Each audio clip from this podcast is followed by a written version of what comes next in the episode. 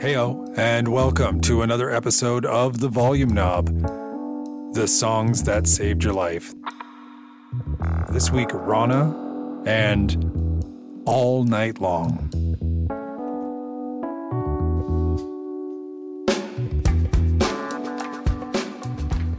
Hey, TVK family, welcome to another episode of the show where every couple of weeks or so I sit down with a lovely and talented individual and ask them to tell me the story of the song that saved your life or their life.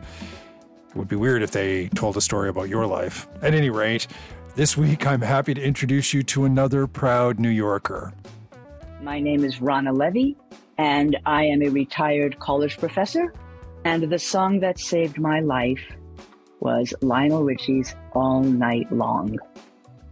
You know, one of the fun things about producing audio in your own home is that you get to do it close to home and you get to do it without having to go to a studio. One of the downsides is that being at home, there are things like my dog, Theo, bashing away at everything in my home office slash studio. This is the fifth or sixth attempt I have done to make this take. I wanted to tell you about a few things that are going on live performances in TVK land in the next couple of months. On March the 12th, that's Saturday, March 12th, I will be appearing as part of Confabulation's monthly story series. The theme that night is accomplices. I'm very excited to be appearing with Confabulation again. It's the Phi Center in Old Montreal. So if you're in the Montreal area and you want to see great storytelling and also me, um, you can get a ticket. I will be putting a link to the tickets in the show notes for this episode.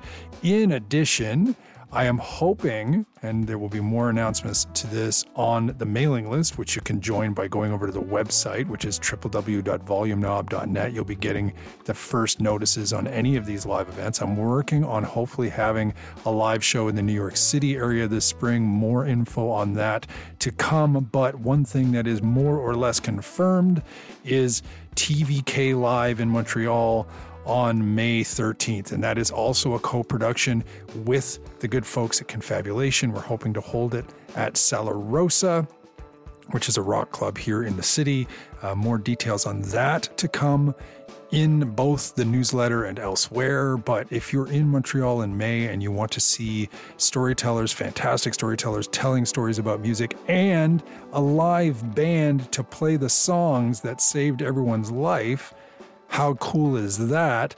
Keep an eye on the mailing list, which is available, as I said, at the website, www.volumeknob.net. Very excited to present that to you and very excited to actually get out and be talking about performing stories live in front of a real audience a lot this spring.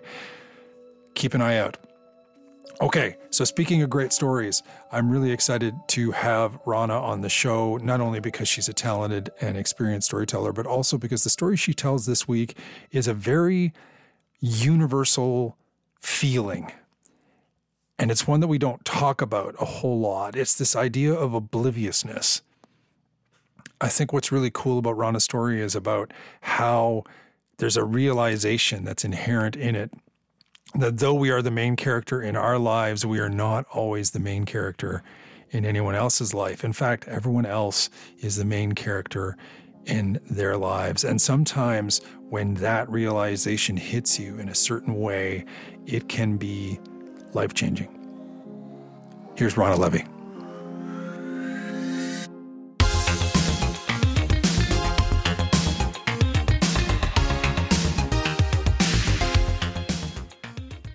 It's the end of a shift. And I look forward to the end of a shift, a long dinner shift, serving Peking duck, plum wine, and Dom Perignon. Because the end of a shift means I get to sit at the bar and have my one staff drink with the other waiters. I mean, it's only one staff drink at the end of a long shift, but I get to sit with what I consider now my new family. And I love this restaurant family okay, yeah, I've, I've worked in a couple of restaurants before. I've, I stood behind a counter and I slung pizza slices. I worked in a com um, a comedy club as a cocktail waitress where I served rum and coke in the front and did lines of coke in the back. But this restaurant is different. Like my coworkers are like my family. You know, we socialize together after work and outside of work. And actually, right now, I need this restaurant family. I mean, I have a family back in Boston, But my mother just died. My sister's newly married. My little brother is still in high school. My dad is grieving. And I am in New York City. I am 27 and I am all alone and I am desperately figuring out my life. And the restaurant life is seductive. You know, it's fast cash, alcohol, and pretty much everyone is filled with dreams of becoming famous and not having to work in a restaurant anymore. Like me. I mean, let's face it, right? I didn't come to New York to be a waitress. I want to act, I want to write, I want to do plays. Well, I've done a couple of plays and I did some extra work on some soap operas. And once I auditioned for Woody Allen and Mia Farrow, and I got a part in the film Zelig, but then the scene was cut from the movie. So basically, I'm stuck. And I am spectacular at staying stuck.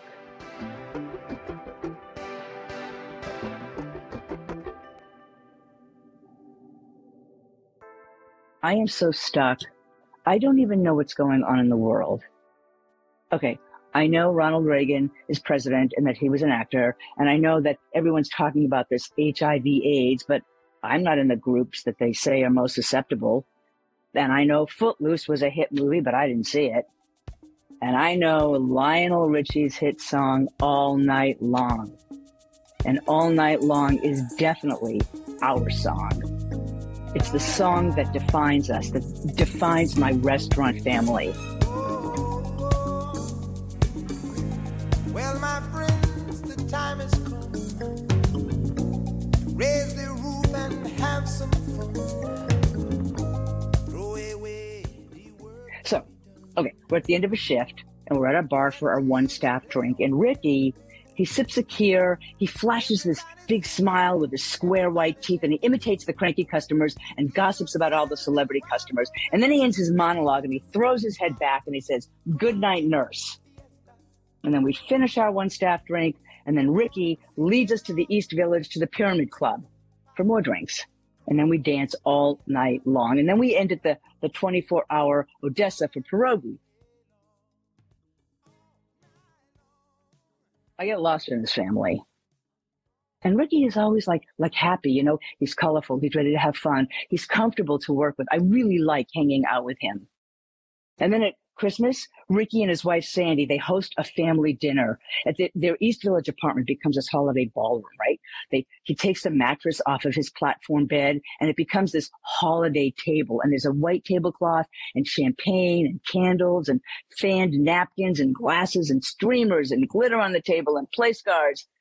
And then there's a Christmas tree in the corner and we had ham and mashed potatoes and salad and heart rolls and chocolates and espresso with B&B liqueur. I mean, it is a celebration. It's breathtaking. Of course it is. Ricky's an artist.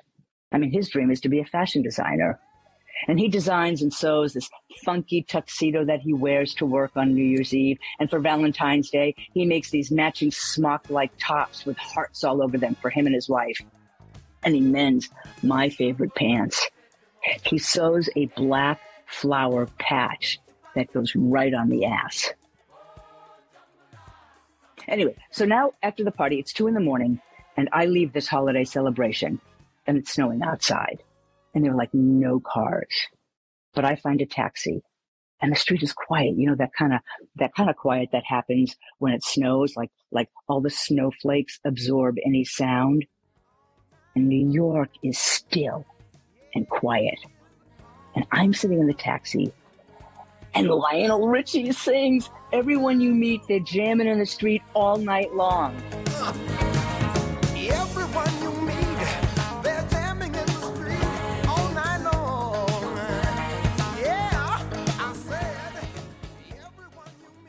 Who knew this fun might not last? New Year's Day. It's a good day for brunch, lots of money. And then we get to work New Year's Day and we find out that Sam was accidentally burned in a fire and then he dies three days later. And a lot of the wait staff, man, we are so traumatized and upset and people start calling out sick and many nights we're short staffed and everybody's cranky. I mean, the, the owner starts yell. The owner yells at me for not wearing makeup. And then one night I got yelled at because I didn't have a belt in my belt loops. They were empty. I mean, who even looks? So I just got the belt loops. And then Ronnie, the, the brother of the owner, well, they start having disagreements the way he manages. I mean, this is just not a good start to 1984.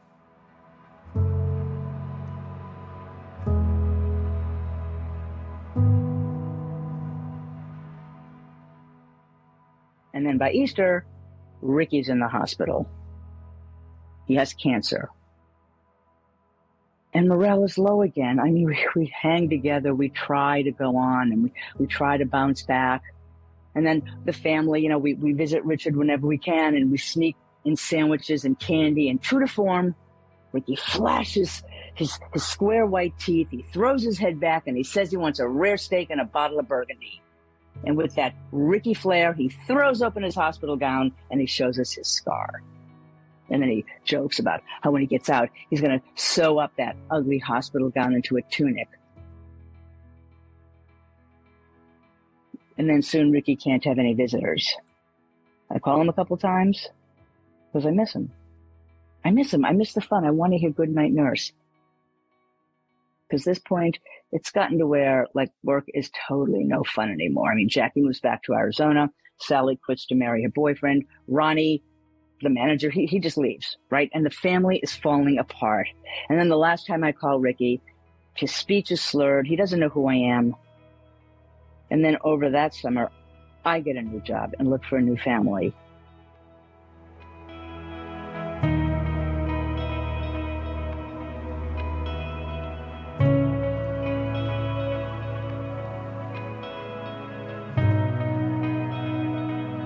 So it's the end of the summer. It's August. It's a steamy Monday, and I am on jury duty. It's a lunch break, so I go to the Sabrett's cart at the bottom of the courthouse stairs. I'm going to get a hot pretzel and a Diet Coke. And then I see Marilyn, one of the one of the old restaurant family members, and she walks up to me and she's puffing her Marlboro Reds, which she always did. And she tells me that Ricky died. And I'm like, I bum a cigarette, and I'm like, okay, what, what kind of cancer was it anyway? And she looks at me and she just shakes her head. No. AIDS.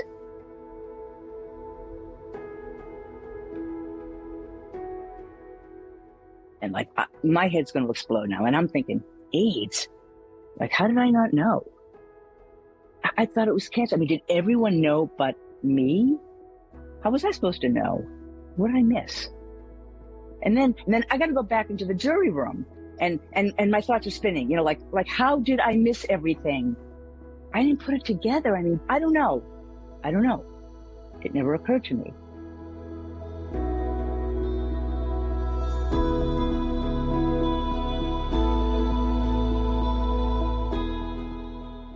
And now I am stuck.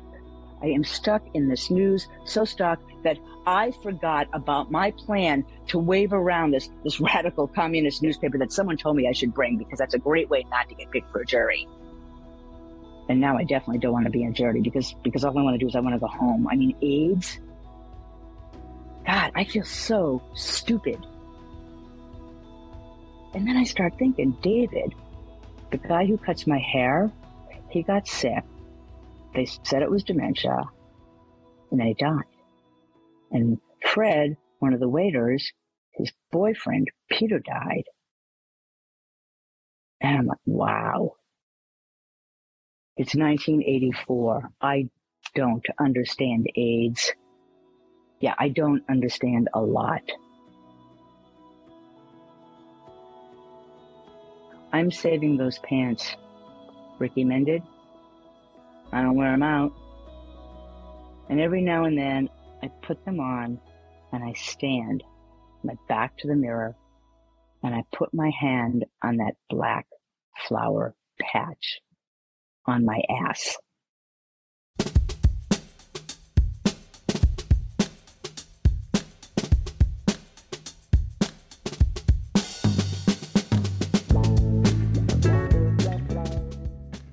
Hey, friend, thanks for listening.